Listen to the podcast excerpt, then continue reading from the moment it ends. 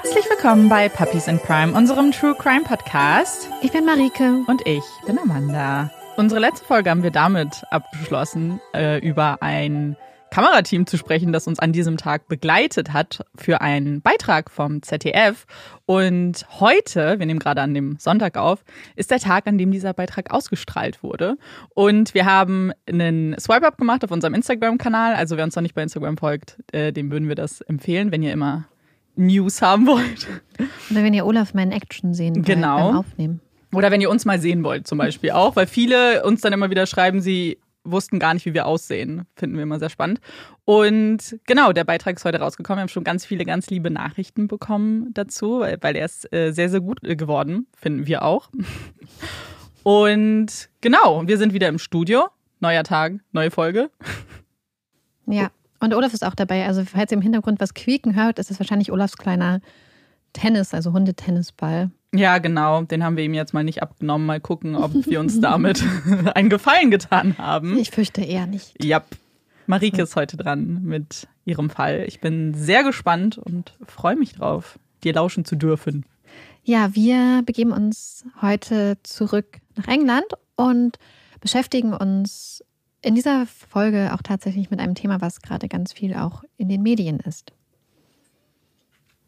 2018 wurden im Vereinigten Königreich laut dem Femicide Census Report 149 Frauen und Mädchen im Alter von 14 bis 100 Jahren Opfer von Tötungsdelikten durch Männer. Das ist jeden dritten Tag. Auf jedes vollendete Tötungsdelikt kommen unzählige Versuche. 60 Prozent der getöteten Frauen wurden durch Partner oder Ex-Partner getötet. Fast die Hälfte dieser Frauen hatte sich zuvor getrennt oder Schritte zur Trennung unternommen. Fast ein Drittel der getöteten Frauen war zum Tatzeitpunkt Mutter minderjähriger Kinder. Hinter jeder dieser Zahlen, hinter jeder Statistik stehen Namen, Gesichter, Träume, Geschichten. Namen wie Claire und Charlotte Hart. Dienstag, der 19. Juli 2016. Es ist ein schöner, warmer Sommertag und Ryan ist zufrieden. Er denkt zurück an die vergangenen Tage zu Hause in England, an das vergangene Wochenende. An das so ungewohnte Gefühl von Freiheit und Erleichterung, das sich in den letzten Tagen in seiner Brust breit gemacht hat. Er denkt an seine Mutter Claire, an seine kleine Schwester Charlotte, an seinen großen Bruder Luke. Jahrelang hatten sie es geplant, jahrelang Geld gespart, hart gearbeitet und stillgehalten. Und jetzt hatten sie es geschafft. Sie waren frei. Sie waren ihn los. Hatten die Angst, die Sorgen, hatten ihn hinter sich gelassen. Ihn, ihren Vater. Sie hatten ganz schnell und ganz geheim all ihre Sachen gepackt, immer einen ängstlichen Blick über die Schulter geworfen, hatten alles in einem Umzugsvan verstaut und waren dann in die Freiheit gefahren. In ihr kleines, neues Zuhause. Sie hatten es geschafft. Sie waren frei. Ryan denkt daran, wie er, sein Bruder Luke und seine Mutter Claire glücklich und auch ein bisschen ungläubig auf den Umzugskartons gesessen hatten. Dazwischen Bella und Indy, ihre Hündinnen, die mit vier schlepprigen Hundeküsschen auf die aufgeregte und ausgelassene Stimmung reagiert hatten. Wie sie gelacht hatten, ganz frei, laut, albern und erleichtert. Nach Herzenslust und vor allem ohne Angst. Wie sie sich auf die Zukunft gefreut hatten, auf ihr neues Leben. Jetzt, ein paar Tage später, sitzt Ryan viele hunderte Kilometer entfernt in Holland an seinem Schreibtisch. Hier arbeitet der junge englische Ingenieur seit einem Monat unter der Woche. Ryan ist gut drauf, der Morgen ist geschäftig. Es ist viel zu tun. Die Zeit verfliegt und irgendwann meldet sich Ryans Magen. Zeit für einen kleinen Snack. Also ab in die Kantine und dann eine kurze Pause. Etwas essen und einmal durchatmen. Doch plötzlich poppt die BBC-App auf seinem Handy auf. Ein BBC Breaking News Alert. Drei Tote nach Schießerei in Spalding. Ryan kann nicht glauben, dass die Gemeinde, in der er den größten Teil seines Lebens gelebt hat, nun in den Nachrichten ist. Blitzschnell überfliegt Ryan den Nachrichtentext. Als Ort der Schießerei wird der Castle Sports Komplex genannt. Oh nein. Das ist genau das Sportzentrum, in dem Claire und Charlotte immer schwimmen gingen. Claire hatte gerade erst ein Dauerticket für diese Schwimmhalle geschenkt bekommen. Was genau passiert ist, dazu kann Ryan nichts finden. Auf Twitter wird von einem Terroranschlag geschrieben. Schulen wurden angewiesen, sich zu verbarrikadieren. Und die Bewohner der Stadt wurden aufgefordert, in ihren Häusern zu bleiben. Eine Schießerei, drei Tote. So viel Angst, so viel Panik und so wenig Information. Ryans Gedanken drehen sich nun um seine Mutter Claire und um seine kleine Schwester Charlotte. Hoffentlich geht es ihnen gut. Hoffentlich sind sie in Sicherheit. Hoffentlich waren sie nicht da.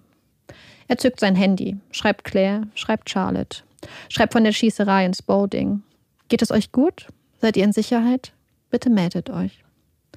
Die Nachrichten werden zugestellt, doch der kleine Hinweis, dass die Empfängerin sie gelesen haben, lässt auf sich warten. Warum antworten sie nicht? Warum gucken sie nicht auf ihr Handy? Ryan sucht Erklärungen, harmlose Erklärungen, warum weder seine Mutter Claire noch Charlotte ihre Nachrichten lesen. Versucht die Angst, die Panik, die sich in jeder weiteren Minute, in der die Nachrichten auf ungelesen bleiben, in ihm wächst, rational zu überkommen. Doch er schafft es nicht. Das Gefühl bleibt und nimmt ihn ein. Ryans Herz ist schwer, sein Kopf ist voll. Er hat einen Kloß im Hals und Tränen in den Augen. An Arbeit, an Produktivität ist nicht mehr zu denken. Er meldet sich ab, läuft zurück ins Hotel, merkt erst auf seinem Zimmer, dass er seine Tasche und seine Handy-Aufladekabel vergessen hat. Mist. Er legt sich hin und nimmt dann wieder das Handy in die Hand. Er muss Luke anrufen, seinen großen Bruder. Noch am Wochenende hatten sie zusammen rumgeräumt, hatten sich gefreut, dass ihr Plan endlich aufgegangen war, dass sie es geschafft hatten. Jetzt war Luke in Aberdeen, in Schottland. Auch er ist Ingenieur. Auch er arbeitet im Ausland. Er wählt Lukes Nummer, hört das Freizeichen und dann die Stimme seines großen Bruders aus dem Handylautsprecher. Hast du die Nachrichten gesehen? fragt Ryan Luke. Luke verneint, öffnet die BBC-App auf seinem Handy und sieht die Überschrift. Schießerei in Spalding. Nein, nein, das sind sie nicht. Lukes Kopf kämpft mit sich selbst. Das sind sie nicht, das kann nicht sein. Doch die Stimme seines kleinen Bruders klingt aus dem Handy. Ich kann Mama und Charlotte nicht erreichen. Oh, ähm. In Lukes Kopf kämpft das, was sein könnte, mit dem, was nicht sein darf. Er versucht ruhig zu bleiben. Er schlägt Ryan vor, die Polizei anzurufen. Einfach um sicher zu gehen. Es wird schon nichts passiert sein. Zumindest nicht das, was du denkst, sagt er Ryan. Und verschweigt den Kampf in seinem eigenen Kopf. Ja, das ist eine gute Idee. Die Polizei wird es ja wissen und lieber einmal anrufen und eine Frage zu viel stellen, als den Rest des Tages panisch aufs Handy zu starren und zu warten auf die eine Nachricht, den einen Anruf. Ryan legt auf, wählt die Nummer der Polizei in Spalding. Viele hunderte Kilometer entfernt, in Schottland, wählt Luke dieselbe Nummer. Ryan wartet. Wieder das Freizeichen, das Vakuum und dann eine junge Frauenstimme am anderen Ende. Hello? fragt die junge Stimme, klingt dabei ganz ruhig und selbstsicher. Genau so, wie man klingen sollte, wenn man Anrufe bei der Polizei entgegennimmt. Ryans Stimme ist weder ruhig noch selbstbewusst. Wort für Wort stolpern die Worte aus seinem Mund. Dass er von dem Vorfall in Spalding gehört habe, dass seine Mutter und seine kleine Schwester in der Gegend gewesen seien, dass sie Claire und Charlotte heißen. Ob sie einfach bestätigen könne, dass es ihnen gut gehe? Jetzt sind sie raus. Die Worte, die Sorge, die Angst, die Bitte an die junge Frau am anderen Ende der Leitung. Um Sicherheit. Ein paar Sekunden hängen die Worte in der Leitung, ausgesprochen und unbeantwortet, so wie die Nachrichten an Claire und Charlotte. Dann reagiert die ruhige Frauenstimme. Dürfte ich noch einmal Ihren Namen haben? Eine Frage, keine Antwort. Ryan Hart. Hi Ryan, könnte ich noch eine Telefonnummer von Ihnen bekommen? Dann würde Sie bald jemand zurückrufen? Ja, kein Problem. Dann ist der Anruf vorbei und Ryan ist wieder alleine mit seinen Sorgen und Ängsten. Noch immer hängt die Frage da, unbeantwortet. Immer noch stehen die Nachrichten da, ungelesen. Ryan liegt einsam auf seinem Hotelbett, während die Gedanken, die Angst, die Panik wie wild durch seinen Kopf schwirren, sich in jeden Winkel drängen, sich drehen, kreisen, verstärken. Ein Tornado, unaufhaltsam, unzähmbar. Und dann der Moment, das Handy klingeln. Eine unbekannte Nummer. Das Chaos in Ryans Kopf ist weggefegt. Er konzentriert sich. Hallo? Hallo? Spreche ich mit Ryan Hart? Ja. Ähm, wo sind Sie? Haben Sie gerade jemanden bei sich? fragt die weiblich klingende Stimme aus der Leitung. Sie ist ruhig, beruhigend. Schon wieder eine Frage. Immer noch keine Antwort. Ich bin in Holland und nein, ich bin alleine. In Holland? Ah, okay. Haben Sie Geschwister oder andere direkte Verwandte und deren Kontaktdaten? Sie stellt Fragen, ganz ruhig. Und Ryan antwortet. Manchmal ist es so viel einfacher, Fragen einfach zu beantworten, als über die Frage selbst und ihre Bedeutung nachzudenken. Auch eine Form von Selbstschutz. Am Ende verspricht die Frauenstimme, zurückzurufen. Und Ryan ist wieder allein in seinem Hotelzimmer. Mit seinen Fragen, mit den ungelesenen Nachrichten, mit der Angst. Und dann kommt er, der Anruf. Der Anruf, der sein Leben in ein Vorher und Nachher spalten würde der seine Fragen beantworten und ihn im Boden unter den Füßen wegreißen würde. Dieses Mal ist es eine Männerstimme am anderen Ende der Leitung. Ryan kennt sie. Das ist ein guter Freund seiner Mutter. Der Mann erzählt, erklärt, versucht stark zu bleiben. Am Ende des Gesprächs fünf zitternde Worte. Come home, mate. Come home. Da ist sie, die Antwort, die Gewissheit. Claire und Charlotte werden seine Nachrichten nicht mehr lesen werden nicht antworten. Da wird kein Love, Mom am Ende der Nachricht stehen. Nie wieder. Come home, mate. Come home. Nach Hause. Wie seltsam, wie leer die Worte und das Konzept nun auf einmal klingt. Ein Zuhause ohne Claire, ein Zuhause ohne Charlotte. Unvorstellbar. Sie waren ihr Zuhause gewesen. Sie waren Liebe, Wärme, Mitgefühl. Ihr Hafen, ihre Heimat, ihr Licht im Dunkeln. Was bleibt? Doch der Freund seiner Mutter hat recht gehabt. Er muss zurück. Zurück nach England. Zurück nach Spalding. Sofort. Er ruft seine Freundin und Kollegin Louise an, die sich direkt auf den Weg zu ihm macht, ihm seine Tasche aus dem Büro mitbringt, ihn in den Arm nimmt und hält. Die bei ihm bleibt, ihn nicht alleine lässt. Sie fahren mit dem Taxi zum Flughafen von Rotterdam. Um kurz nach 19 Uhr soll der Flieger nach London gehen. Eigentlich. Abflug verspätet steht auf der Anzeigetafel. Und dann ändert sich die Anzeige. Statt Flug verspätet steht da nun Flug gestrichen. Ausgerechnet. Scheiße.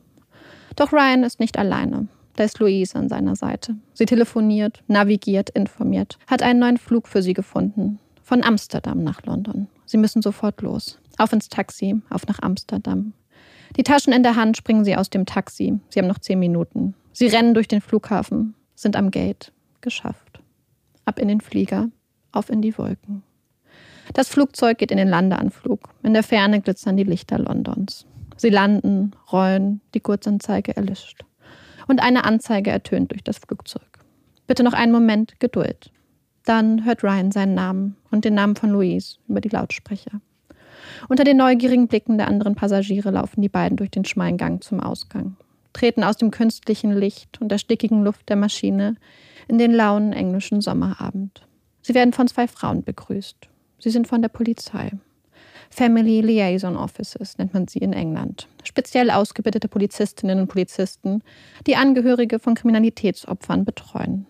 Sie stehen den Angehörigen zur Seite, erklären und beraten. Sie halten Hände und umarmen, geben der Polizei ein menschliches, ein nahbares Gesicht. Mit den Polizistinnen an ihrer Seite rasen Ryan und Louise durch den Flughafen. Alles ganz schnell, ganz einfach mit den beiden Frauen an ihrer Seite. Sie kümmern sich. Und dann gehen die Türen auf. Und da steht Luke, sein großer Bruder. Noch vor ein paar Stunden hatten sie telefoniert, hatten gehofft und gebankt und versucht sich einzureden, dass nichts passiert sei. Und jetzt stehen sie voreinander, legen die Arme umeinander und halten sich. Die Polizistinnen erklären ihnen, was nun passieren wird, versuchen Antworten zu geben und stellen Fragen. Es ist das erste Gespräch von vielen. Das erste Gespräch von Operation Lighthouse, Operation Leuchtturm. So heißen die Ermittlungsarbeiten in ihrem Fall. Nach dem Gespräch mit der Polizei werden Luke und Ryan in das neue Haus gefahren. Das Haus, vor dem sie erst fünf Tage zuvor mit dem vollgepackten Umzugswagen gehalten hatten, in das sie nach und nach alle Kisten getragen hatten, in dem sie zusammengesessen und gelacht hatten, in dem die Hunde so frei und glücklich herumgetollt waren, der Ort, an dem Claires und Charlottes Leben in Freiheit losgehen sollte. Doch jetzt sind Charlotte und Claire tot. Ihre Hunde, Bella und Indy, in Polizeigewahrsam. Und Ryan und Luke ganz alleine in dem neuen, ungewohnten Haus. Umgeben von Umzugskartons, von Trauer, von Schmerz und Fragen. Immer wieder werden Ryan und Luke in den nächsten Wochen und Monaten mit der Polizei reden.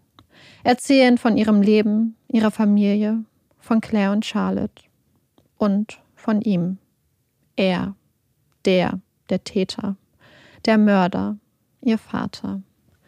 Wie kann ein Mann, ein Vater, seiner Frau und seiner Tochter auflauern, mit einer Schrotflinte auf sie warten, auf sie schießen, wieder und wieder, und die Waffe dann auf sich selbst richten und abdrücken? Warum? Wie kann das sein? Sie hätten immer gedacht, häusliche Gewalt würde Narben auf der Haut hinterlassen oder blaue Flecken, waren davon überzeugt gewesen, dass häusliche Gewalt körperlich sein muss, waren überzeugt gewesen, dass es in ihrem Haus keine häusliche Gewalt gab, dass bei ihnen alles irgendwie normal sei.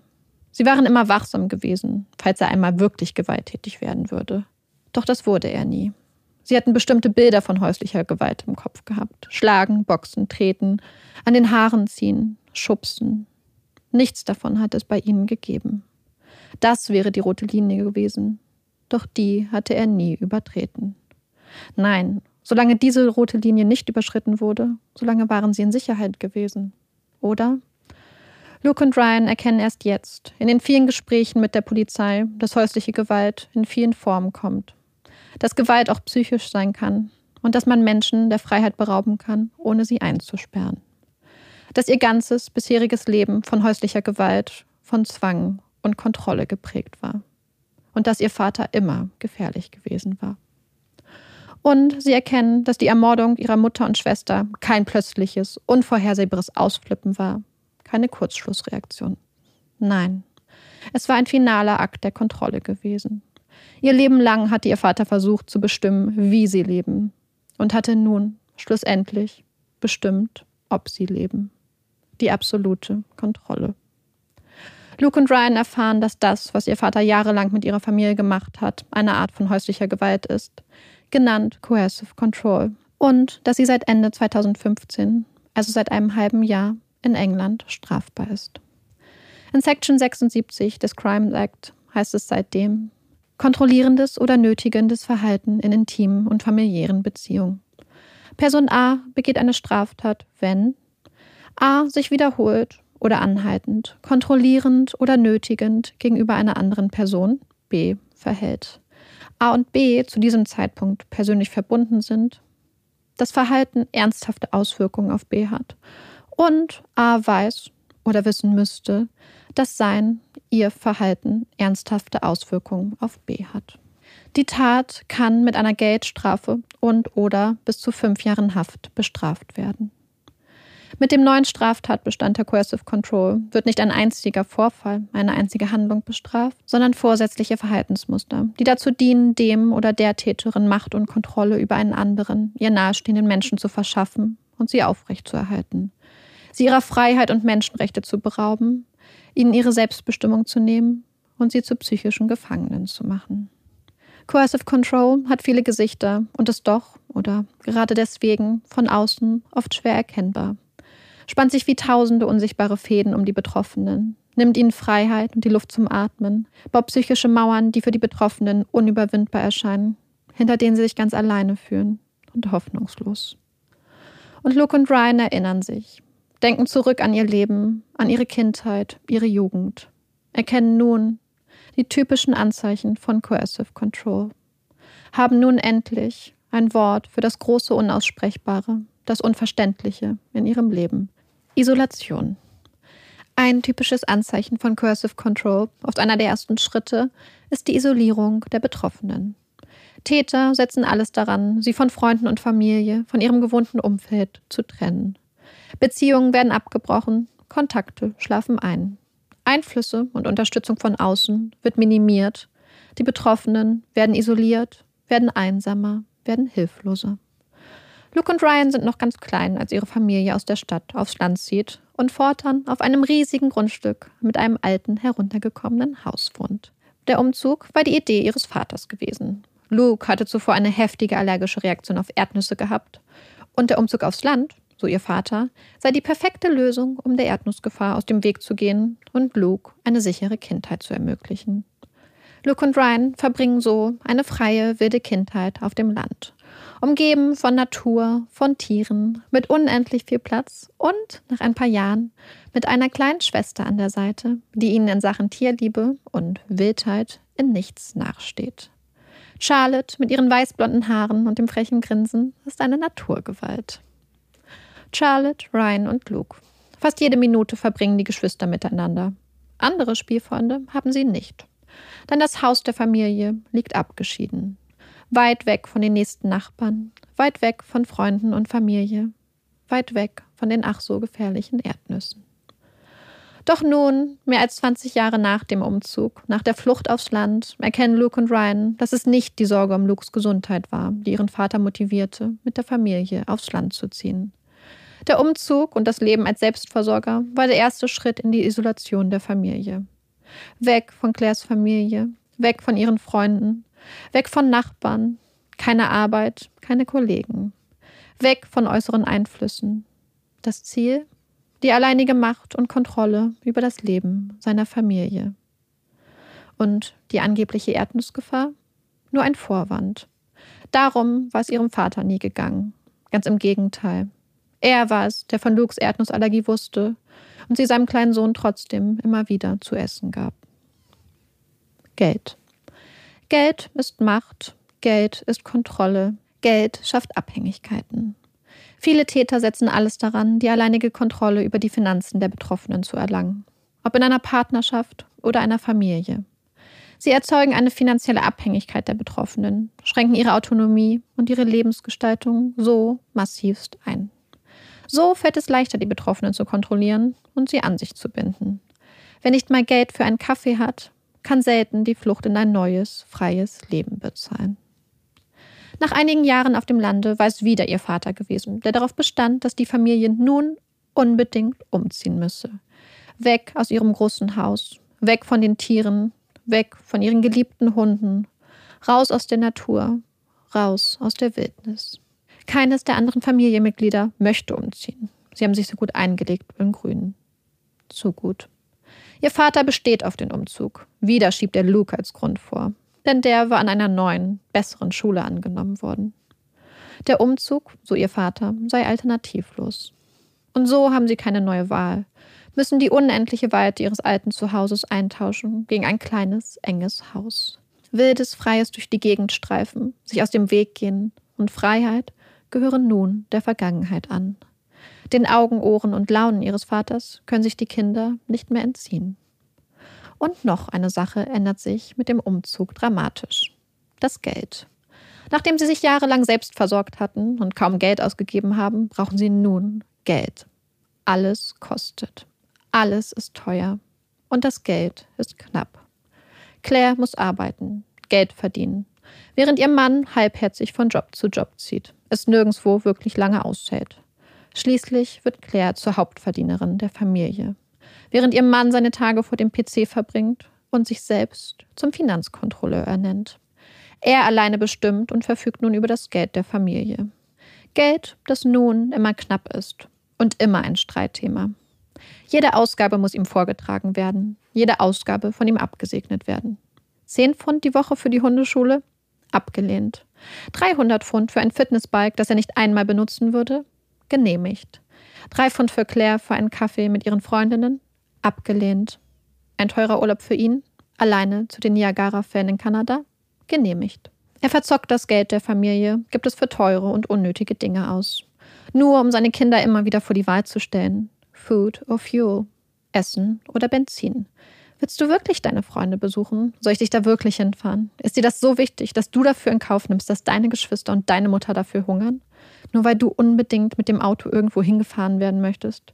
Weil du unbedingt zu dem Geburtstag deines Freundes möchtest? Das Geld ist knapp und immer Zündstoff für die Ausraster ihres Vaters. Doch es ist eine künstliche Verknappung. Denn er weigert sich zu arbeiten, verzockt das Geld und verbietet Claire gleichzeitig, eine Beförderung anzunehmen, verbietet ihr jede Möglichkeit, mehr Geld zu verdienen. Denn in Wahrheit geht es ihm nicht darum, das Geld zu kontrollieren, sondern sie durch das Geld bzw. dessen Knappheit zu kontrollieren, sie an sich zu binden, sie abhängig zu machen. Mit Erfolg. Überwachung. Ein weiteres typisches Merkmal der Coercive Control ist die Überwachung der Betroffenen. Täter erwecken den Anschein, immer da zu sein oder immer da sein zu können.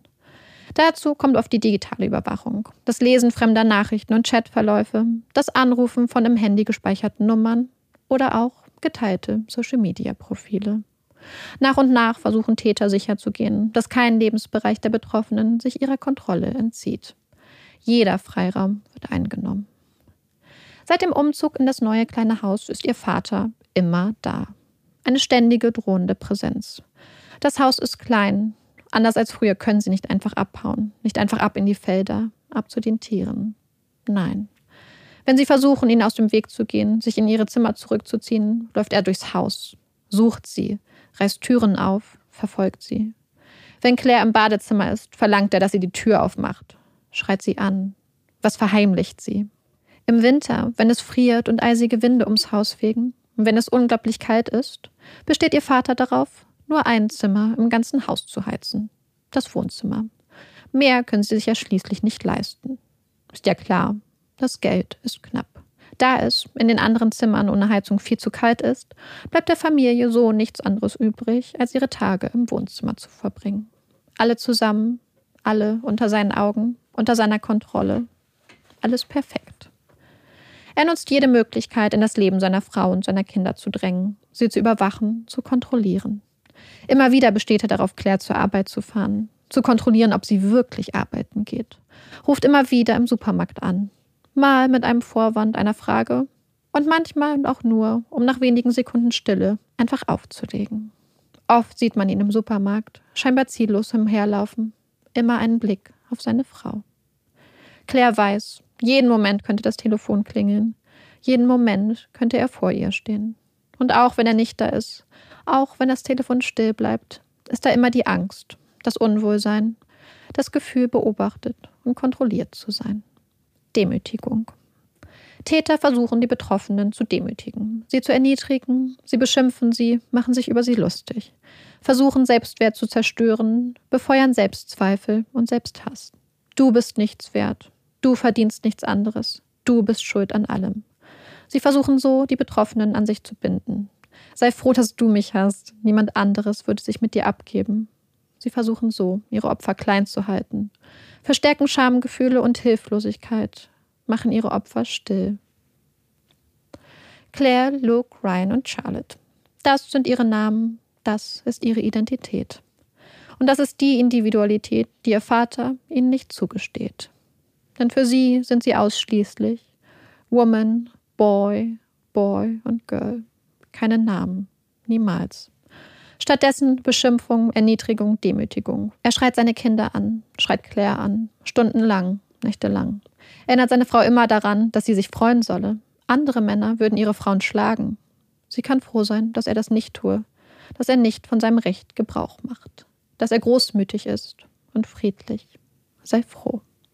Er versucht jeglichen Selbstwert, jegliches Selbstbewusstsein zu zertreten. Was sind sie schon wert? Nichts. Rein gar nichts und erst recht keine Namen. Woman, Boy, Boy, Girl. Eifersucht. Viele Täter nutzen Eifersucht oder vorgebliche Eifersucht, um ihre Opfer zu kontrollieren. Sie machen ihren Opfern Vorwürfe, sie würden fremdgehen, würden mit anderen Menschen flirten, nutzen dieses angeblich romantische Gefühl, um ihre Opfer zu kontrollieren, ihnen den Kontakt zu anderen Menschen zu verbieten, bringen ihre Opfer so dazu, Beziehungen und Freundschaften abzubrechen oder ersticken neue Beziehungen im Keim. Jeder neue Name im Handy, jeder neue Kollege, jeder neue Kontakt bei Social Media kann die Betroffenen in Erklärungsnot bringen, kann den Sturm entfachen. Claire ist eine strahlende Frau. Ihr Lächeln wärmt Herzen, zieht Menschen an. Ob im Schwimmbad oder im Supermarkt, jeder hält gerne ein kleines Pläuschchen mit ihr. Freunde und Bekannte schätzen sie und ihre freundliche Art. Doch ihr Mann schätzt diese Art nicht. Egal ob Mann oder Frau, jeder Kontakt seiner Frau ist für ihn eine potenzielle Bedrohung, ein Angriff auf seine Ehe, eine Affäre. Ständig macht er Claire Vorwürfe, ständig muss sie sich rechtfertigen. Trifft sich immer weniger mit Freundinnen und Freunden, schränkt Kontakte von selbst ein, vorsorglich, damit ihr Mann nicht schon wieder eifersüchtig wird, nicht schon wieder ausrastet. Tiere und Kinder. Viele Täter instrumentalisieren Tiere und Kinder, um ihre Partnerinnen zu kontrollieren und sie an sich zu binden. Oft sind Tiere und Kinder besonders wirkungsvolle Druckmittel. Täter nutzen Tiere als Stellvertreter, fügen ihnen Leid und Gewalt zu. Sie drohen das Jugend anzurufen, um Kinder abzuholen, oder sie drohen Tiere auszusetzen, sie ins Tierheim zu bringen oder sie zu töten. Wer Kinder und Tiere hat, Für den ist eine Flucht oft komplizierter. Wer Kinder und Tiere hat, hat mehr zu verlieren. Täter kennen und missbrauchen diese Liebe und Fürsorge bewusst. Eigentlich war die ganze Familie Tier- und Hunde verrückt. Sie alle liebten Tiere, liebten Hunde und insbesondere Charlotte schien einen ganz besonderen Draht zu Tieren zu haben.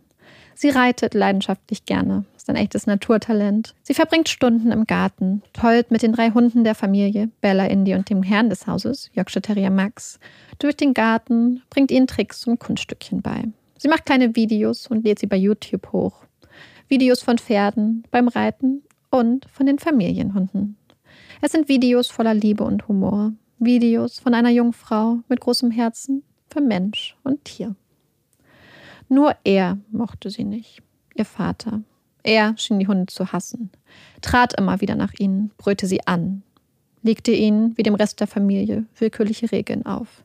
Immer wieder schickt er sie in den Winter in die Kälte, lässt seine Kinder flehen und betteln, ignoriert Tränen und Verzweiflung.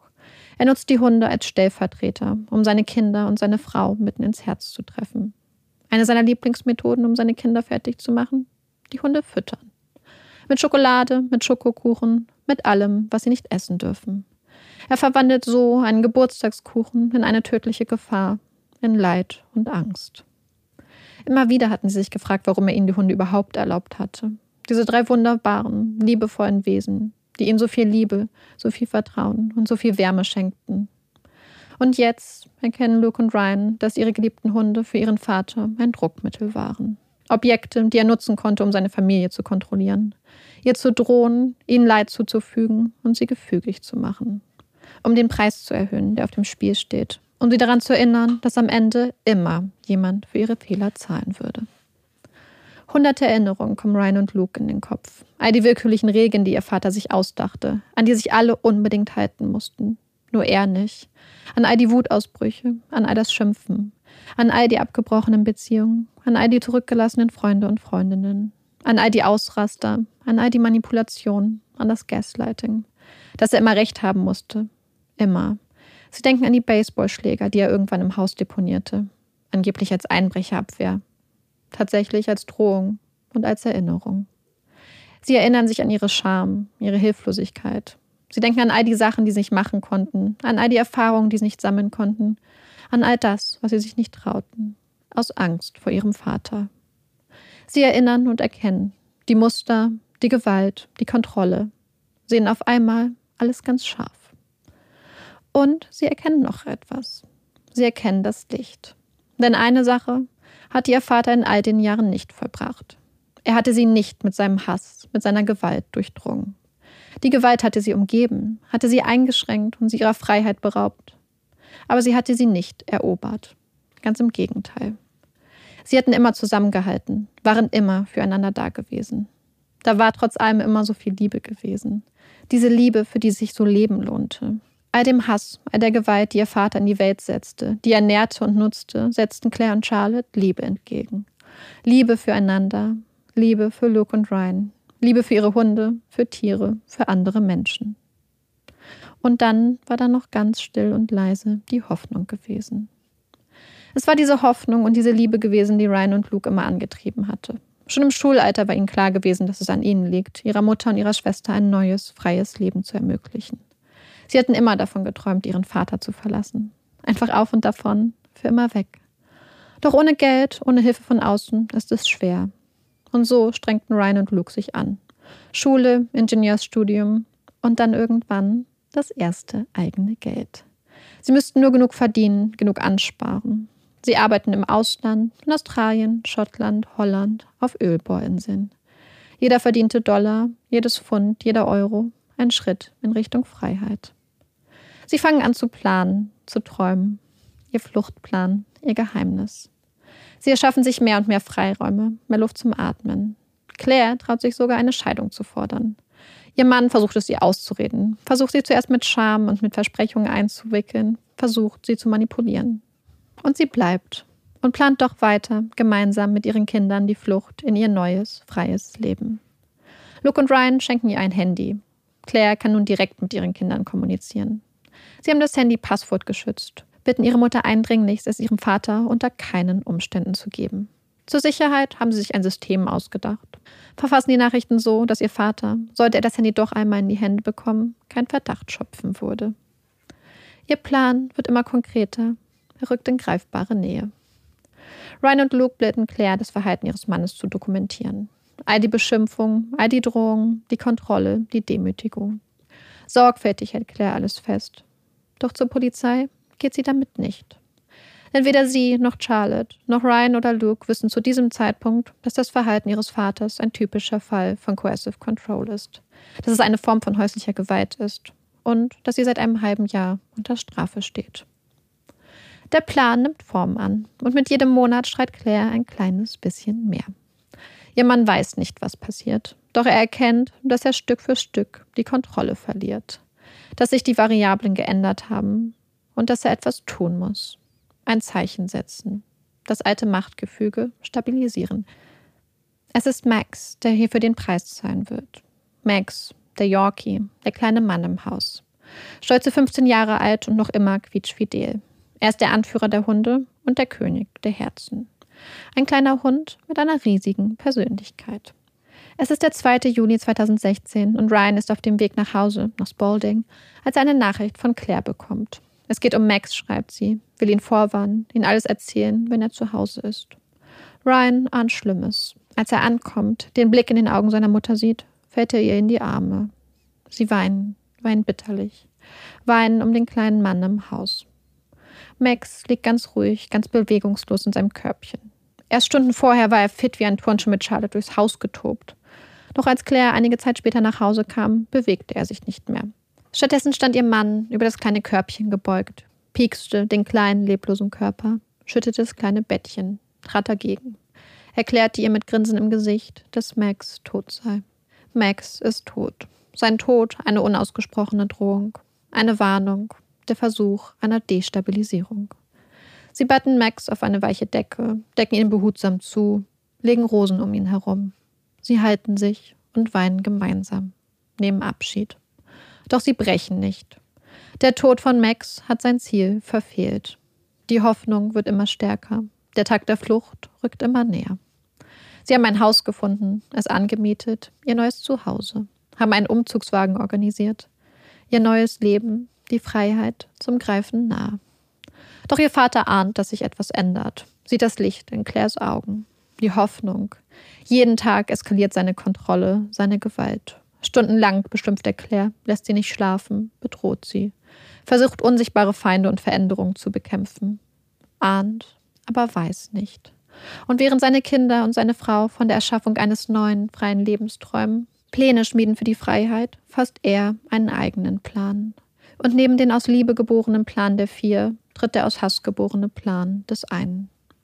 Ein Plan ins Licht und ein Plan in die Dunkelheit. Schließlich ist es soweit. Es ist der 14. Juli 2016, ein Donnerstag. Jetzt geht es los.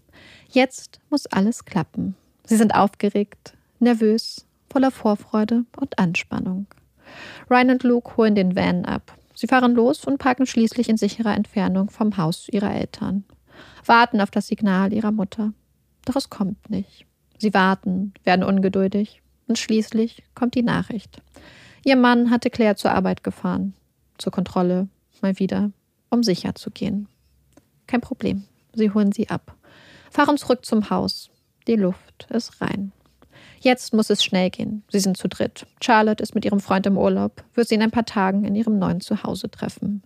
Kisten müssen aus dem Haus in den Umzugswannen geschleppt werden, ganz schnell. Und dann ist da noch die Sache mit dem Safe. Der Safe in der Garage. Der Safe, in dem ihr Vater Claires Pass und ihre Geburtsurkunde eingeschlossen hatte.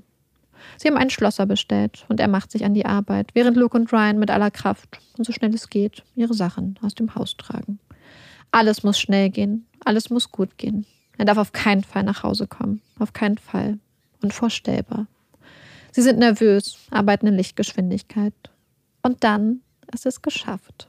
Ihre Habseligkeiten sind im Van verstaut, Claires Dokumente gerettet, die Hunde sind dabei und dann geht es los.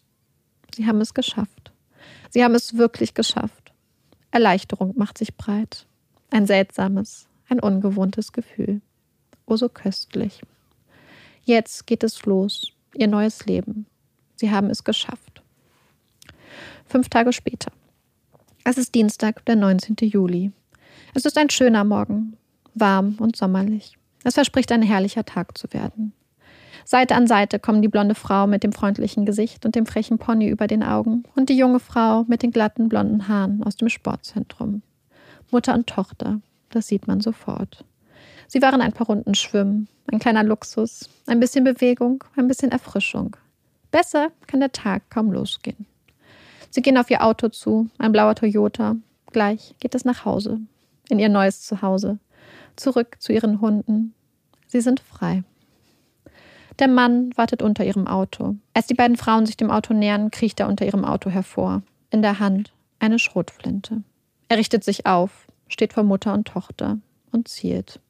Dreimal schießt er auf Claire. Sie bricht zusammen. Dann lädt er nach, schießt auf Charlotte. Dann erschießt er sich selbst. Es ist der Manager des Sportzentrums, der zuerst zur Stelle ist, der sieht, dass Charlotte noch lebt, der sie in den Armen hält, als sie ihre letzten Worte sagt. Es war Dad, der mich erschossen hat. Charlotte und Claire kämpfen, kämpfen in den letzten Minuten ihres Lebens, kämpfen, so wie sie ihr ganzes Leben gekämpft hatten. Doch diesen Kampf werden sie nicht mehr gewinnen. Charlotte Hart, 19 Jahre, und Claire Hart, 57 Jahre, sterben noch am Tatort. Sie lebten fünf Tage in Freiheit. Am 16. August 2016 zieht der Trauerzug durch die kleine Gemeinde Moulton, endet an der All Saints Kirche. In Weidenkörben werden Claire und Charlotte in die Kirche getragen. Ein Abschied. Eine Rede wird verlesen. Luke und Ryan haben sie geschrieben. Sie ist wunderschön, voller Liebe, voller Zärtlichkeit, voller Verletzlichkeit.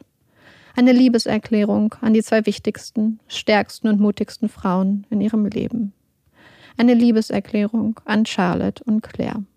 Und ein Versprechen. Ein Versprechen an ihre Mutter und an ihre Schwester durchzuhalten. Weiterzumachen, ihrem Vorbild zu folgen. Für eine bessere Welt, für Mitgefühl und Liebe zu kämpfen. Ein Versprechen, dass Ryan und Luke leben. Sie fangen an, ihre Geschichte zu teilen. Fangen an, zu informieren und aufzuklären. Sie schreiben gemeinsam ein Buch. 2018 erscheint es unter dem Namen Operation Lighthouse. Ein Jahr später unter dem Titel Remembered Forever. Sie gründen eine Stiftung, halten weltweit Seminare und Vorträge zum Thema häusliche Gewalt. Werden zu Botschaften der White Ribbon Bewegung, einer Männerbewegung, die sich dem Kampf gegen häusliche Gewalt verschrieben hat. Ryan und Luke sind zu genau der Art von männlichem Vorbild geworden, das sie selbst nie hatten.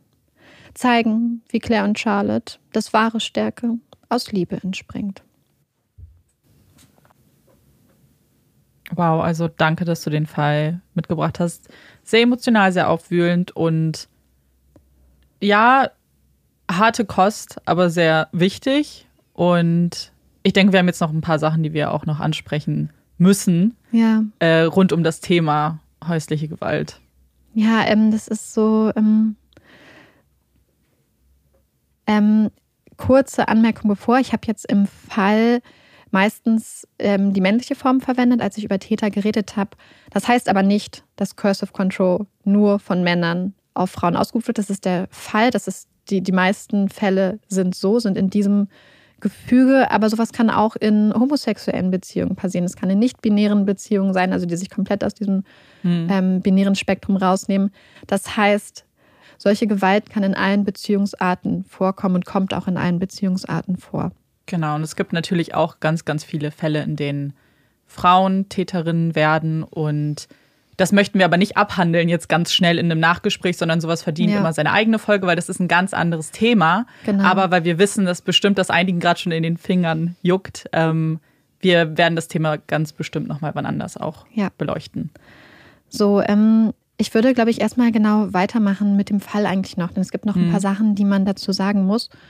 Und zwar eine der Sachen, die neben dem Vorbild natürlich von Claire und Charlotte, die Luke und Ryan damals inspiriert haben oder ihnen bewusst gemacht haben, dass sie rausgehen müssen, dass sie ihre Geschichte erzählen müssen, dass sie aufklären müssen, ist ganz stark, wie die Medien über den Fall berichtet mhm. haben. Denn selbst als sie noch gar nicht wussten und als sie das gar nicht einordnen konnten, als es für sie noch so komplett unverständlich war, wie ihr Vater zu dieser Tat schreiten konnte, wie er das machen konnte, hatten die Medien immer schon ganz starke Erklärungsversuche, haben gesagt, na ja, es geht ja, es war wahrscheinlich einfach Geld. Ähm, Bekannte haben sie gefragt und Freunde der Familie, ob Claire denn eine, ähm, eine Affäre gehabt hätte, ob sie das quasi provoziert hätte. Viele Leute haben die Schuld bei Claire gesucht. Ja.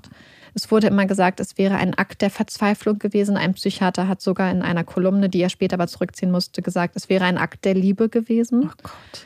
Das heißt, es gab eine ganz krasse ähm, Darstellung in den Medien, die aber mit den Fakten des Falls nichts zu tun hatte. Denn immer und immer wieder wurde gesagt, dass die Trennung der Auslöser für die Tat war. Und es wurde auch gesagt, er ist ein ein Mann hat geschrieben, es ist verständlich, weil er wurde ja verlassen. Leute haben ihn als ganz liebevollen, fürsorglichen Vater beschrieben. Das müssen ja offensichtlich Leute mhm. gewesen sein, die halt nur so seine äußere Fassade gesehen haben und nie verstanden haben, was hinter den, quasi hinter der Tür der Familie dann wirklich vor sich geht. Und das ist sehr gefährlich, denn tatsächlich ist es A so, dass in vielen Fällen, wo Männer ihre Frauen töten und auch ihre Kinder, vorher keine körperliche häusliche ja. Gewalt ist, aber das ähm, muss man, oder das versteht man auch, wenn man sich anguckt, wofür Gewalt in Beziehungen und Familien benutzt wird. Denn Gewalt ist in den wenigsten Fällen, um, wird in wenigsten Fällen um, um ihrer Selbstwillen benutzt, sondern Gewalt wird oft benutzt, um Menschen zu kontrollieren. Ja. Es gibt Täter, die müssen dafür Gewalt benutzen, um andere gefügig zu machen, um sie zu kontrollieren. Und dann gibt es aber auch Täter wie der Vater, hier in diesem Fall, die brauchen keine Gewalt, also keine körperliche Gewalt. Die können psychisch manipulieren, die können das erreichen, diese Art von Kontrolle, ohne körperlich auf Menschen einzuschlagen, sie zu treten. Und das Gefährliche hieran ist, dass die Situation genau das gleiche ist. Das Mittel ist nur anders und deswegen ja. wird es sehr viel seltener erkannt, wird oft als weniger schwerwiegend eingeschätzt. Aber die Gefahr ist genau die gleiche. Diese Männer und diese Situationen sind genauso gefährlich, da diese Männer oft sehr lange unerkannt agieren können. Genau, weil Dann, du das nicht nach außen siehst. Das genau. ist eben kein blaues Auge oder so. Und ja. Genau hier in diesem Fall war es halt auch so, dass Ryan, dass Luke, dass Claire unglaublich krass gut angepasste Kinder waren. Sie waren nach außen unglaublich gut erzogen, haben nie widersprochen, haben keine Regeln gebrochen, waren nie frech, waren immer still, haben alles gemacht, was man ihnen gesagt hat, haben sehr, sehr gute Noten vollbracht. Mhm. Das heißt, sie haben auch nicht diesem typischen in den Medien propagierten so Opfertypus entsprochen, haben das deswegen auch selbst nicht erkannt, haben gedacht, aber naja, wir haben ja keine Probleme, unser Leben läuft in Anführungsstrichen ja so. Aber gerade Jugendliche, die vielleicht auch mal keine Regeln brechen, die nie widersprechen und so, nie so typisches Verhalten zeigen, kann auch einfach sein, dass ihnen das quasi aus ja. trainiert wurde, in Anführungsstrichen, dass ihnen das ausgetrieben wurde zu Hause, zum Beispiel durch Coercive Control.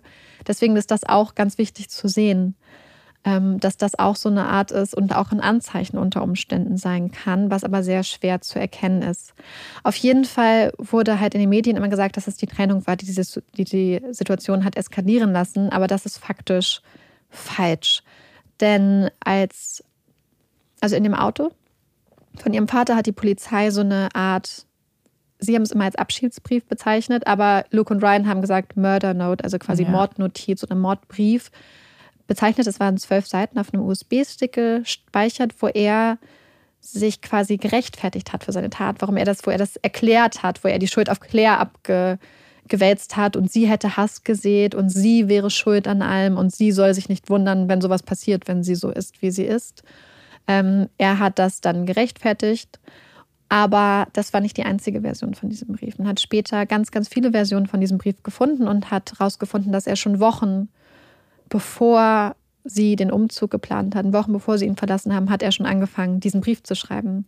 Er hat Wochen vorher schon angefangen zu googeln, wie viele Männer töten ihre Frauen und warum machen sie das, hat, ähm, wenn man sich die Berichterstattung in den englischen Medien anguckt, wahrscheinlich viele Geschichten gefunden, wo die Täter dann verstanden wurden, weil es ja einfach ein Akt der Liebe ist, wie dieser eine oh Kolumnist oh gesagt hat, hat sich dadurch wahrscheinlich radikalisiert und verstärkt gefühlt.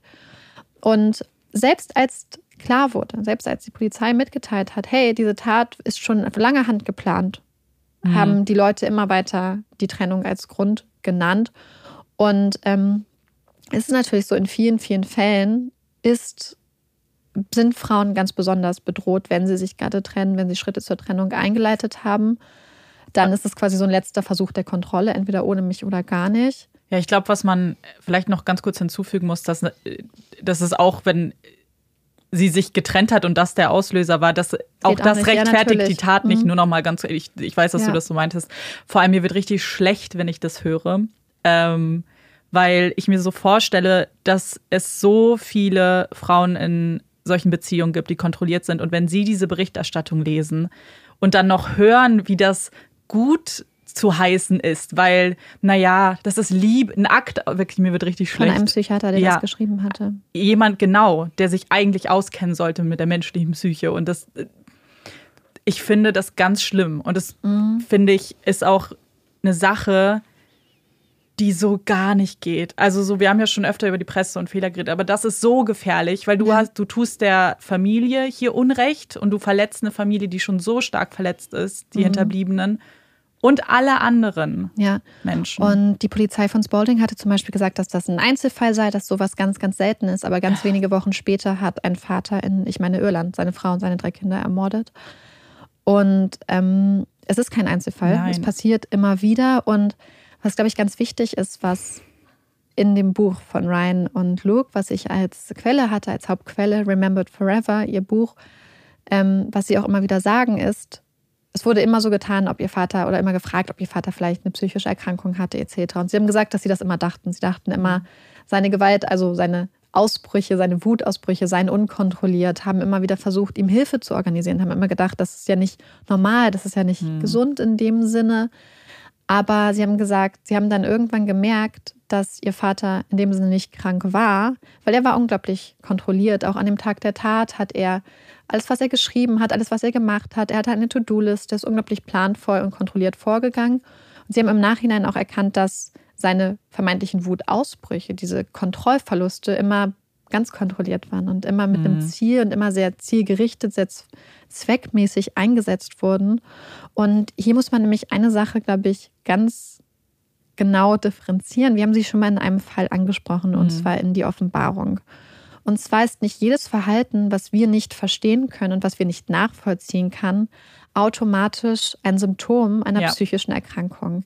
Es ist natürlich oft ein Reflex, Sachen als krank, Sachen als gestört beispielsweise zu bezeichnen. Aber die Gefahr, die man hier läuft, ist, dass man psychische Erkrankungen, die mhm. ernste Sachen sind, das sind Diagnosen, die von Psychiatern, Psychologen, von Ärzten gestellt werden. Es sind wirkliche, echte Erkrankungen dass man das aber vermischt mit Verhalten, was wir einfach nicht nachvollziehen ja. können. Und im Fall von ihrem Vater sagen Luke und Ryan ganz klar, so rückblickend und in der Analyse, dass er nicht krank war, sondern dass er einfach geprägt war durch ein Glaubenssystem, durch Glaubenssätze, dass ähm, er als Oberhaupt der Familie besondere Ansätze, Anrechte hat, ja. dass ihm Ehre zusteht, dass ihm viele Sachen zustehen, dass alles ihm untergeordnet wird. Er hat geglaubt, dass Männer quasi am ganz oben stehen in der Familie, dass alle sich dem unterordnen müssen, dass alle da sind als Objekte für ihn. Und ähm, durch dieses Glaubenssystem hat er dann je alles, was irgendwie frei war, alles, was er nicht kontrollieren konnte, alles, was er irgendwie als Angriff darauf befasst hat, dann einfach zerstört und ist dagegen vorgenommen, wollte alles kontrollieren und das ist halt einfach ein Glaubenssystem. Das ist mhm. wie in mhm. die Offenbarung. Da haben auch Männer Frauen ja. getötet und haben es dann durch solche Glaubenssysteme quasi gerechtfertigt. Ja. Aber das ist nicht gleich eine psychische Erkrankung. Und das muss man sehen, weil wenn man jegliches Verhalten, was man nicht versteht, quasi pathologisiert und als krankhaft vermeintlich jetzt diagnostiziert Nein, und ja. einstuft, trivialisiert man ja echte psychische genau. Erkrankung. Und das ist was ganz, ganz anderes. Und das muss man hier ganz klar sagen.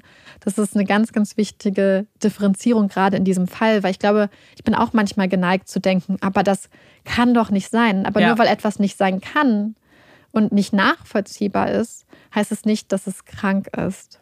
Ja, wie du sagst, weil sonst schwächt man den Begriff Krankheit oder psychische ja. Erkrankung einfach zu sehr, wenn man alles ja. damit versucht zu erklären. Und ich verstehe das auch. Man ist, glaube ich, menschlich einfach dazu geneigt. Aber dafür, Menschen sind viel zu vielschichtig. Das, mhm. Es gibt so viele Eigenschaften eines Menschen, die man nicht verstehen kann, in den unterschiedlichsten Variationen. Und wie du sagst, nicht alles davon ist krankheitsbedingt. Ganz, ja, ganz viel ist einfach, weil wir nun mal Menschen sind.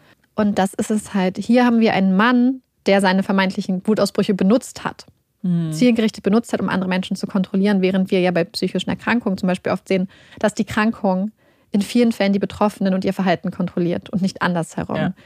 ähm, in, in der Folge damals in der Offenbarung hat ja auch einer, ich glaube, der Psychologe oder Psychiater gesagt, Menschen, die beispielsweise eine paranoiden Schizophrenie oder so leiden ähm, oder davon betroffen sind, tun sich nicht zusammen mit anderen Menschen, die daran mhm. leiden und überlegen sich Sachen, so wie es hier der Fall war, wo er in Internetforen gegangen ist, wo er sich immer weiter verstärkt hat und immer weiter radikalisiert hat in seiner Vorstellung, dass seine Frauen und Kinder seins sind, dass er ein Anrecht auf ihr Leben hat und ein Anrecht darauf zu bestimmen hat, wie sie ihr Leben leben. Ja. Und ähm, deswegen sagen sie das halt auch immer, dass man ganz klar halt anerkennen muss, dass halt diese patriarchalischen patriarchalischen Strukturen hier das Grundproblem sind. Dass es dieser Gedanke ist, der immer noch so stark in der Gesellschaft verwurzelt wird, den viele Männer haben und teilweise auch wahrscheinlich Frauen internalisiert haben, dass Männer ein Vorrecht haben, dass Männer eine Sonderstellung in der Gesellschaft haben. Und ähm, deswegen haben sie auch gesagt, und das fand ich so wichtig, dass man deswegen gerade bei jungen Männern ansetzen muss, dass man mhm. ihnen sagen muss, euer Wert liegt nicht außerhalb von euch in den Menschen, die ihr in eurem Leben habt, sondern ja. der Wert ist durch eure Handlung, durch euch selbst müsst ihr in euch drinne finden und nicht indem ihr Menschen in eurem Leben nutzt, um euch selbst zu erhöhen und wie wichtig das einfach ist, auch diese Art von Männlichkeit, diese Vorstellung, die ihr Vater von Männlichkeit hat, einfach aufzubrechen und zu hinterfragen und zu sagen, Männlichkeit kann auch Liebe sein. Männlichkeit ist auch weich und ja. sowieso, was ist überhaupt Männlichkeit? So. Naja, total. Und das dann einfach zu hinterfragen, weil es sind Glaubenssysteme, die einfach hier in diesem Fall und auch in ganz vielen anderen Fällen, ich habe ja die Statistik angesprochen, halt Menschenleben kosten. Ja, eben. Und die, die Männer zum einen ja auch, also so ja, man hat dieses äh, Gefühl von Macht, weil man ein Mann ist, aber man hat so viele Lasten auch, dass man eben, wie du sagtest, nicht weich ist und so weiter. Also es hat auch so unfassbar viele Nachteile, dieses Verständnis. Ja.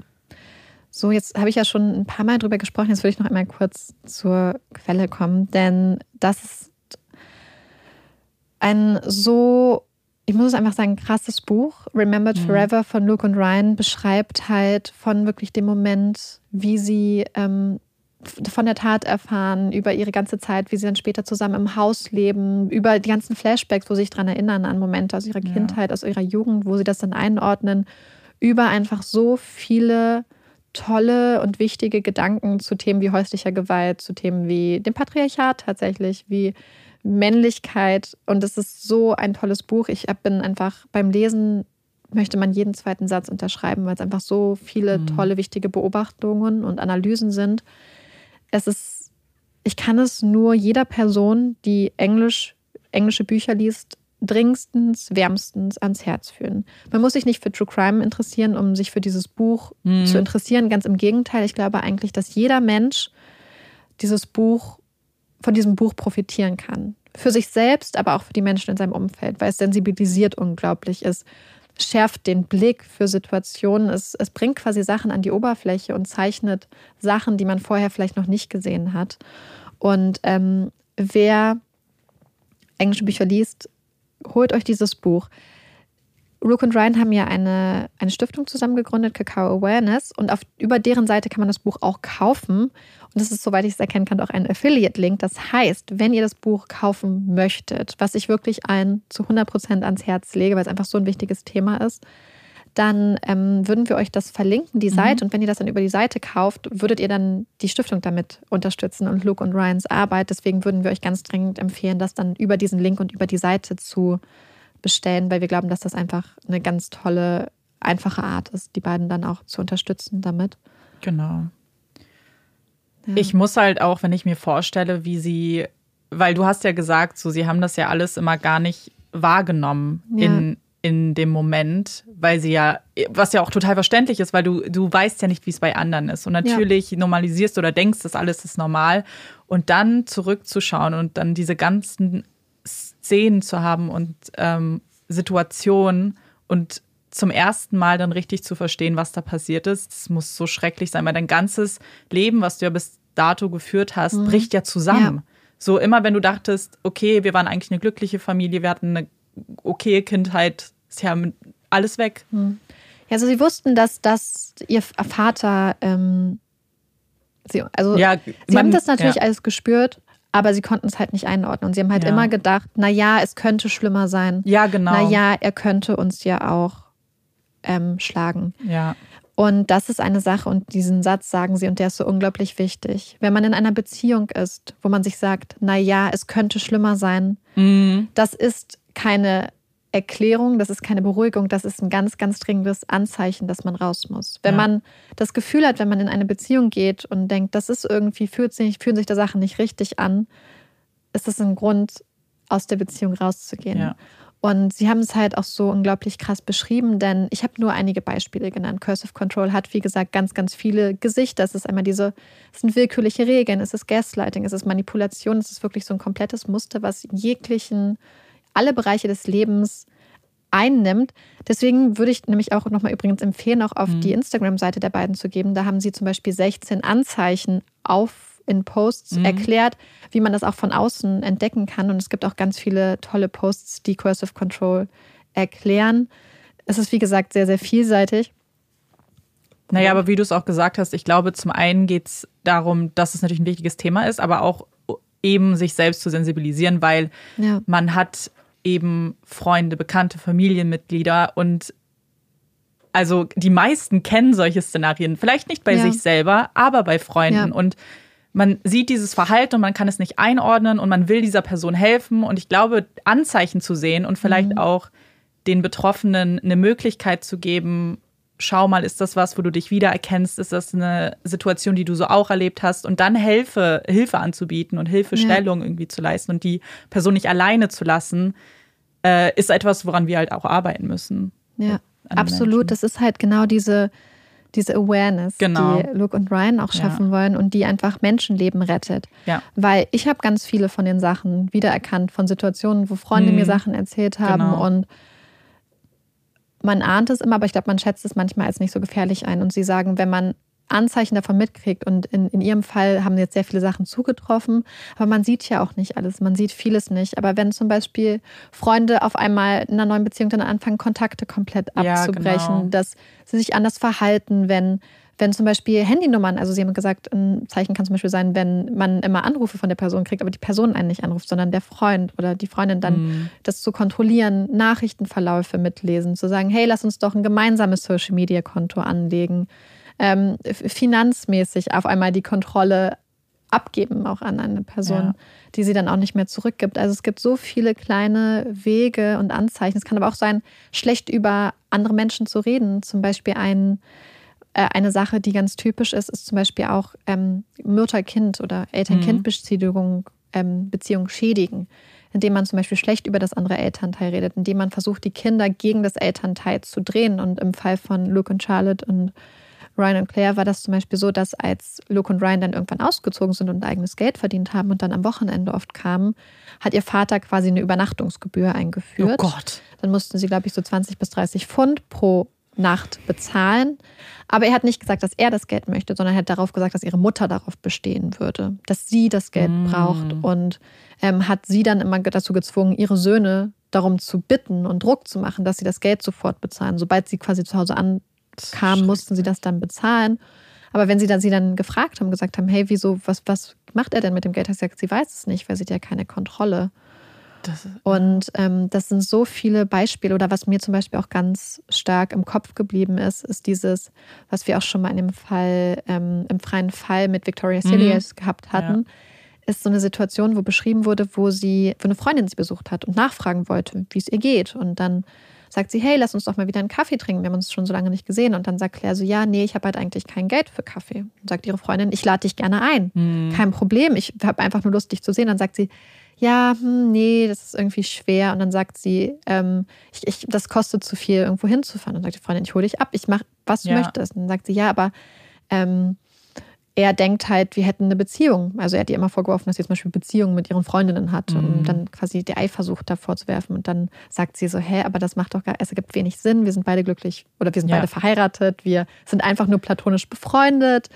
Ähm, und, und, dann beschreiben sie, wie ihr Vater dann halt in die Küche ja. kommt und sich dann einfach dahinsetzt. Das heißt, die beiden Frauen sitzen da und reden und versuchen, es wäre vielleicht so ein Anfang für so ein wichtiges Gespräch gewesen und dann sitzt er da ja, genau, und verfolgt genau. sie und dann gehen sie ins Wohnzimmer und er geht hinterher und setzt sich daneben. Dann gehen sie in den Garten und er steht daneben.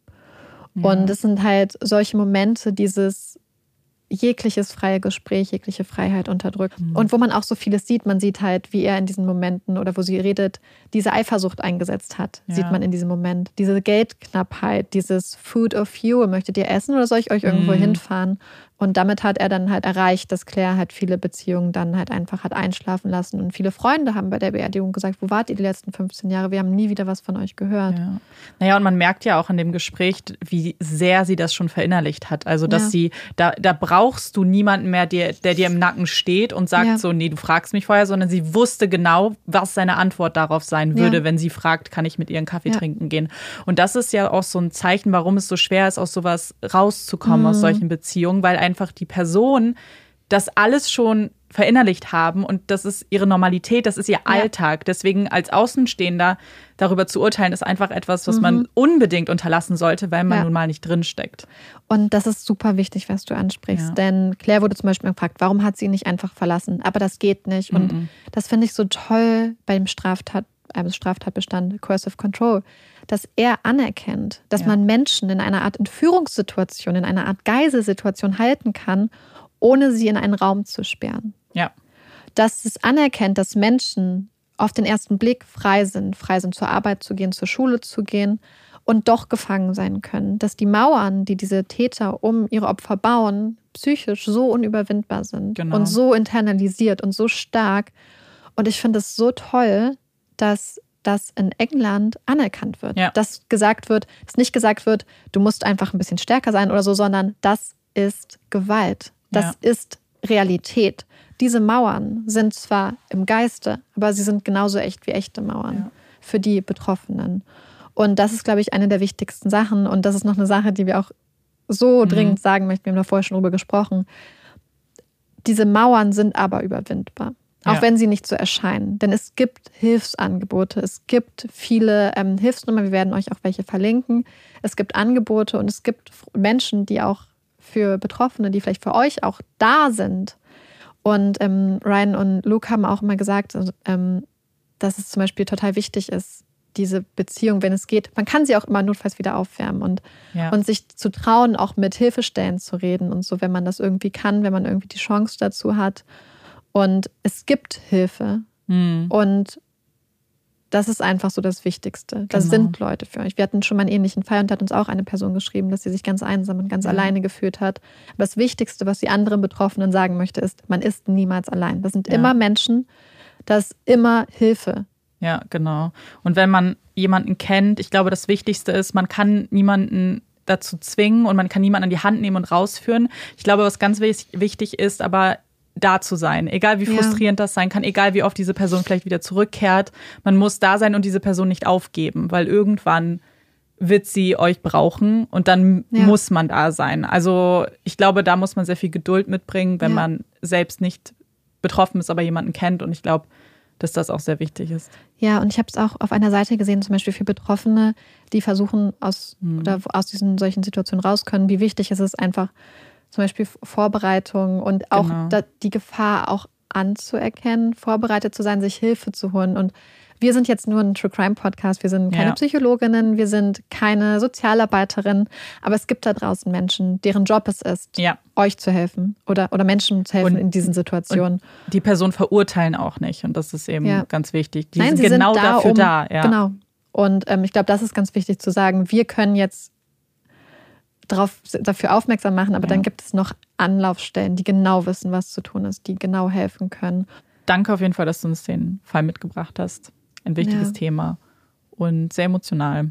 Ja, also ich möchte zum Schluss noch einmal wieder betonen, Remembered Forever. Wir werden es euch verlinken, aber schaut unbedingt auf der Seite der beiden vorbei und wenn ihr die Zeit habt, ähm, lest dieses Buch, auch weil es einfach wirklich auch eine Liebeserklärung ist. Es ist eine Liebeserklärung von Luke und Ryan füreinander. Es ist eine ganz, ganz berührende Liebeserklärung für Charlotte, für Claire, weil ja auch diese Individualität der Frauen oft hinter den Taten und hinter den Zahlen einfach verschwindet.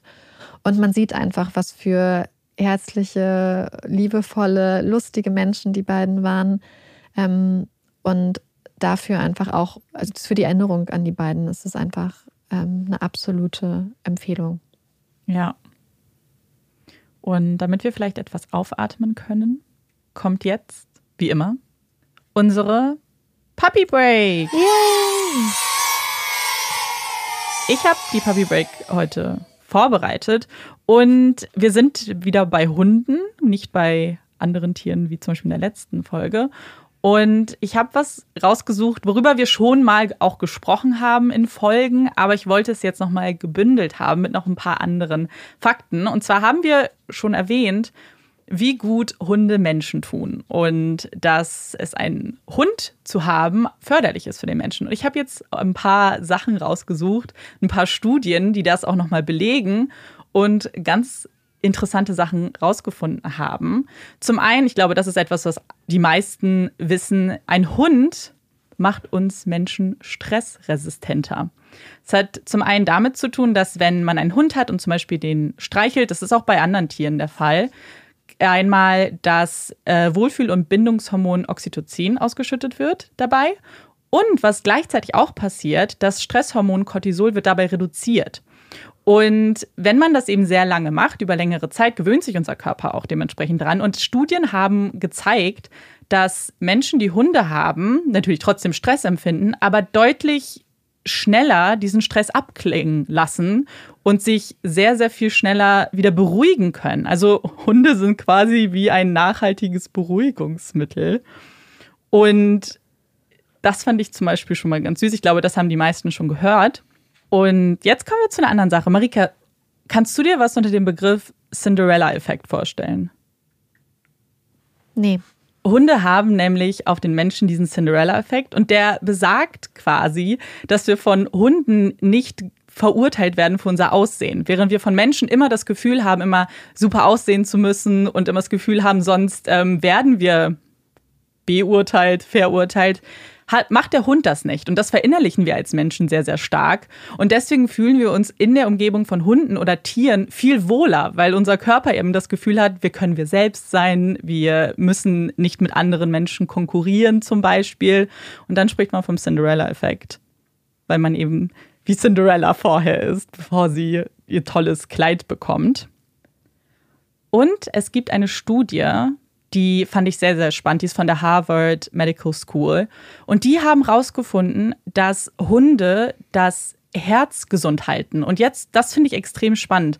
Zwar gab es eben Untersuchungen vom Blut von Hundebesitzern und man hat eben herausgefunden, dass die Herzen sehr, sehr viel gesünder sind. Also das Blut hat weniger Nahrungsfette und ähm, im Vergleich zu hundelosen Menschen. Aber man weiß nicht, woran das liegt. Also man hat nicht richtig rausfinden können, was genau der Hund macht, dass das Herz besser und gesünder ist. Aber die Ergebnisse waren sehr aussagekräftig. Hm. Und damit hat diese Studie, also es ist natürlich immer noch eine Studie, aber das fand ich extrem spannend. Und dann gibt es noch ein paar andere Sachen, die sehr selbsterklärend sind, aber auch nicht zu vernachlässigen sind. Hunde helfen nämlich auch beziehungsweise schützen vor Vereinsamung. Weil man hat in Studien immer wieder gesehen, dass Menschen mit Hunden sehr viel kontaktfreudiger sind, beziehungsweise schneller Kontakte schließen können, weil natürlich der Hund immer ein super Icebreaker ist, wenn man Menschen kennenlernt. Und für den Menschen ist es ja auch sehr gesund, Freunde zu haben, eine Gemeinschaft zu haben und soziale Kontakte zu pflegen. Und Hunde können dabei sehr gut helfen. Plus natürlich, dass Gassi-Gehen auch gut für unsere Gesundheit ist und Hundebesitzer im Durchschnitt auch fitter sind als Nicht-Hundebesitzer. Ich finde, dass das, ah, ich glaube, bis jetzt mein Lieblings-Puppy-Break ist, muss ich gestehen. es ist auch so ein bisschen wie so ein TED-Talk, warum man Hunde halten sollte. ich, mm, ich finde, es zeigt einfach so viele wichtige Sachen und es spiegelt auch das, was um mhm. ganz kurz auf den Fall zu kommen, was Luke und Ryan immer gesagt haben, wie ja. viel Liebe, wie viel Liebe Hunde geben und ja. wie wichtig ihnen ihre Hunde sind. Das ganze Buch ist durchzogen auch von ihrer Liebe zu ihren Hunden, von Claires und Charlottes Liebe zu ihren Hunden. Und ich glaube, so als Hundebesitzerin kann ich das einfach nur unterschreiben. Olaf ist einfach ähm, eine hundertprozentige Bereicherung. Ja. Der Kleine. Und damit kommen wir zur nächsten Rubrik in unserem Podcast. Unseren Empfehlungen. Und meine, ich fange gleich mal an. Ich ähm, habe nämlich eine Empfehlung, die ich schon so lange ansprechen wollte, aber ich habe irgendwie nicht die Zeit gefunden, die Serie fertig zu gucken. Und jetzt habe ich sie fertig geguckt, bin total begeistert und freue mich so sehr, es anzusprechen, weil ich hoffe, dass ein paar Leute sich dann mit mir austauschen möchten, vielleicht auf Instagram. Ganz eigennützig. Ich und zwar, Marike weiß bestimmt, worum es geht. Es geht um WandaVision auf Disney Plus. Ich bin großer Marvel-Fan, das wissen wir schon. Und als eben rauskam, dass WandaVision auf Disney Plus rauskommt und es eine Serie wird, war ich total aufgeregt, weil ich die beiden Charaktere sehr, sehr toll finde. Und ich war sehr gespannt, was sie daraus machen würden. Und ich bin total begeistert. Ich fand die Serie so, so, so gut. So gut gemacht. Ich habe geweint am Ende wie ein Baby. Und ich habe mitgefühlt. Es war unglaublich emotional. Totales Marvel-Feeling. Also wer so eine Leere nach Endgame verspürt hat, ich habe sie verspürt. Den Marike ist so nicht begeistert von ähm, Auf jeden Fall habe ich eine Leere verspürt, Marike. Weißt du, so ein richtiges Loch in meinem Herzen. Und das hat es jetzt gefüllt. Und ich möchte aber einen kurzen Tipp geben, weil WandaVision fängt an wie eine Sitcom und nimmt das so ein bisschen auf die Schippe, so, ähm, ich glaube, 50er Jahre ist, glaube ich, die, die erste Folge und dann geht es immer, ich glaube, in die 70er, in die 90er und so weiter. Es ist etwas befremdlich, weil man nicht das Gefühl hat, das hat was mit Marvel zu tun. Aber guckt, guckt es einfach fertig, guckt es weiter, weil es bekommt einen ganz großen Twist und es ist auch sehr relevant für die Marvel-Geschichte. Und deswegen guckt es einfach mal weiter. Lasst euch nicht irritieren von den ersten Folgen und danach könnt ihr mir dann schreiben, wie ihr es fandet. Amanda denkt, dass ich nicht begeistert bin. Die Sache ist die, unabhängig vom Thema gucke ich Amanda grundsätzlich einfach gerne beim Reden zu. Deswegen habe ich mich gerade trotzdem gefreut. Ja. Auch wenn Superhelden nicht ganz meine, mein Cup of Tea sind. Ich habe eine ähm, andere Empfehlung und äh, bin irgendwie so ein bisschen über Umwege dazu gekommen. Also, ihr hattet uns ja neulich so ein paar Fantasy-Bücher empfohlen. Ich hatte auch dann einige gelesen.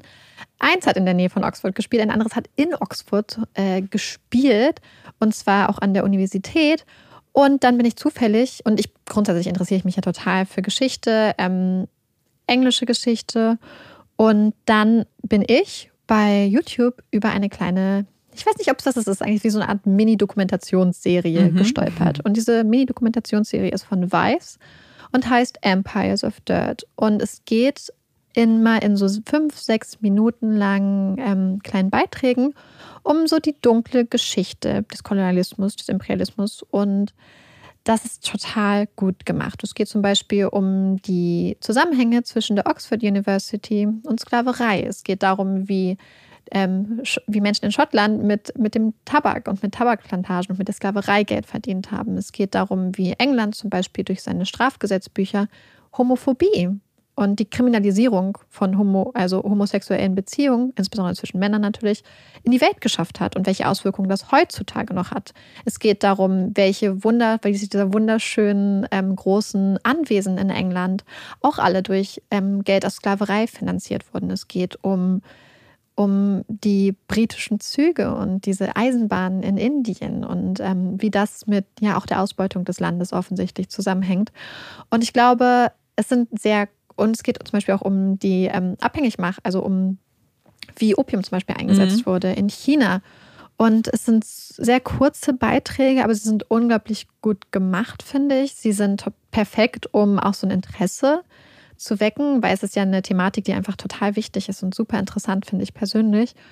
Und die gleichzeitig vielleicht auch so das Wissen ein bisschen auffrischen kann und einem auch wirklich erstmal eine Übersicht kriegt, wie viele von diesen Institutionen und den Sachen, die man so sieht und vielleicht auch hinnimmt, ähm, durch Sklaverei und ähm, Kolonialismus finanziert wurden und wie weitreichend einfach diese ganzen Auswirkungen waren, wie viel menschliches Leid, wie viel Entführung, wie viel, wie viel Tod, wie viel Ermordung einfach auch dahinter steht. Und für mich, also ich fand es super, super toll und ich kann mir vorstellen, dass es vielleicht viele Leute, die sich für Geschichte interessieren, aber irgendwie auch für True Crime, weil es sind ja einfach auch ja. ähm, Verbrechen gegen Menschen. Also wer sich für englische, schottische, hm. insgesamt, wer sich für Geschichte interessiert, dem empfehle ich diese kurzen Folgen. Empires of Dirt von Weiß. Wunderbare Moderatorin, einfach ganz toll. Klingt sehr spannend auf jeden ist Fall. Ist es. Ja, ist für die Geschichtsnerds. Wie dich. Nee, ich glaube halt nicht mal, dass man Geschichtsnerd sein muss, so, nee, sondern einfach, jetzt, ja. ich, eigentlich sollte das jede Person wissen. Ich finde es halt immer gut, wenn das halt so kurze Sachen sind, weil man sowas dann nebenbei halt gucken kann. Lieber nicht nebenbei gucken an Wieso? dieser Stelle. Ich finde schon, dass man das so bewusst gucken sollte und sich Ach so. bewusst mit dem Thema auseinandersetzen sollte, weil es halt so wichtig ist. Und gerade wenn es so Ja. sechs Minuten sind pro Folge, äh, lohnt sich da schon so die sechs Minuten Aufmerksamkeit für dieses wichtige Thema. Wow. Ja. Es geht auch zum Beispiel um Raubkunst und so. Und ich finde, das sind halt einfach so Themen, die auch langsam wieder so ins Bewusstsein Mhm. kommen. Aber diese Serie schafft das halt sehr, sehr eindrücklich. Ja. Das, diese Empfehlung hat mir schon sehr lange unter den Fingern geploppt. ich habe sie ja schon mehrmals davon erzählt, glaube Ja. ich. Ja. Kommen wir damit zu unseren Hot Takes. Möchtest du anfangen? Ja. Ähm, und zwar ist es ein Hot Take, der mich früher sehr beschäftigt hat. Und zwar habe ich eine Zeit lang in einer WG gewohnt in Mhm. Berlin. Und ich hatte eine Mitbewohnerin, ich liebe sie immer noch sehr. Ich äh, nenne jetzt keinen Namen, ich weiß auch, dass sie den Podcast nicht hört. Das ist eine sehr, sehr gute Freundin von mir, aber wir waren bei bestimmten Sachen sehr, sehr unterschiedlich. Und zwar hatte sie die Angewohnheit, morgens zwar nicht das Licht in der Küche anzumachen, was ich zum Beispiel total wichtig finde. Ich brauche halt Mhm. Licht, damit ich aufwache, aber dafür das Radio. Und ich finde, es gibt nichts Schlimmeres, als morgens nach dem Aufstehen mit Radiomusik konfrontiert zu werden. Insbesondere, wenn zwischendurch noch Leute reden. Und insbesondere, wenn ich nicht die Kontrolle habe und nicht die Möglichkeit habe, es auszustellen.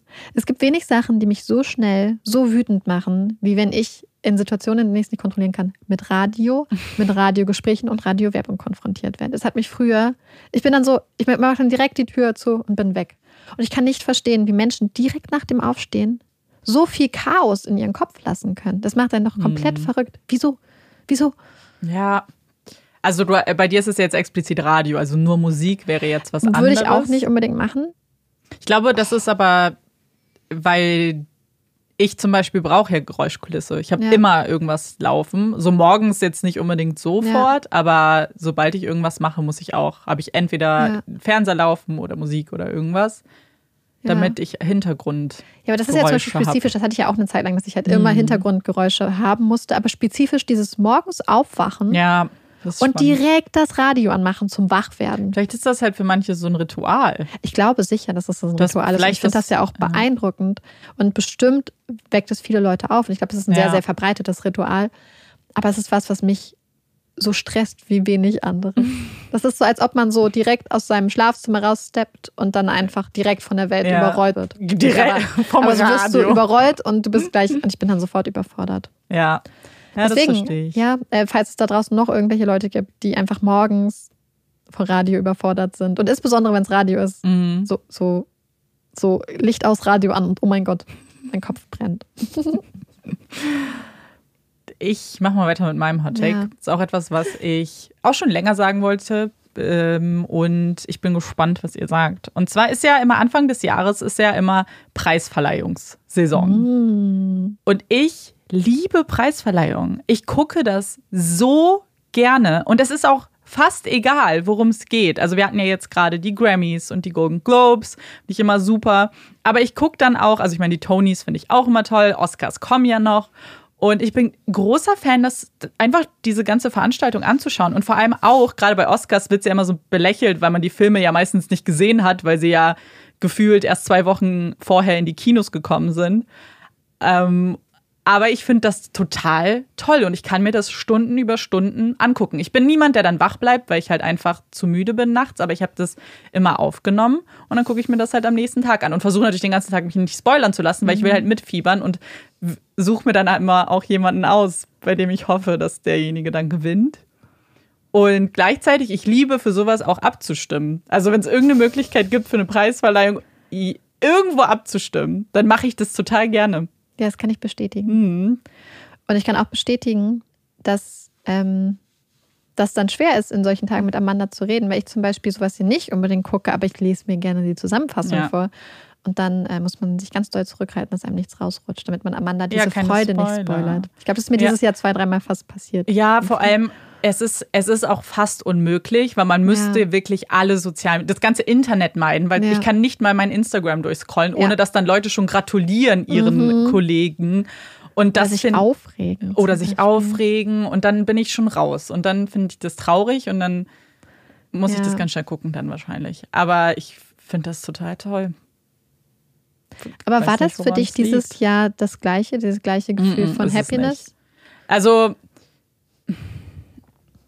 es geht, also so ich habe mich schon drauf gefreut, Aber irgendwie ist es schon halt auch was anderes. Also gerade normalerweise wären die ja. Oscars auch schon längst gewesen. Also und jetzt Ja. wartet man halt die ganze Zeit und es ist ja immer noch alles nicht so super sicher, beziehungsweise die Nominierungen sind rausgegangen. Aber ja, es ist, äh, das Gefühl ist ein bisschen was anderes. Ich glaube wahrscheinlich auch so, dass es dieses, nicht dieser Schwenk ins Publikum Ja, zu gucken, genau. wie die anderen Leute reagieren Ja. und dieses Miteinander, was es ja dann vielleicht Ausmacht. Aufregend Mm, macht, ne? Ja, total. Aber nicht so schlimm.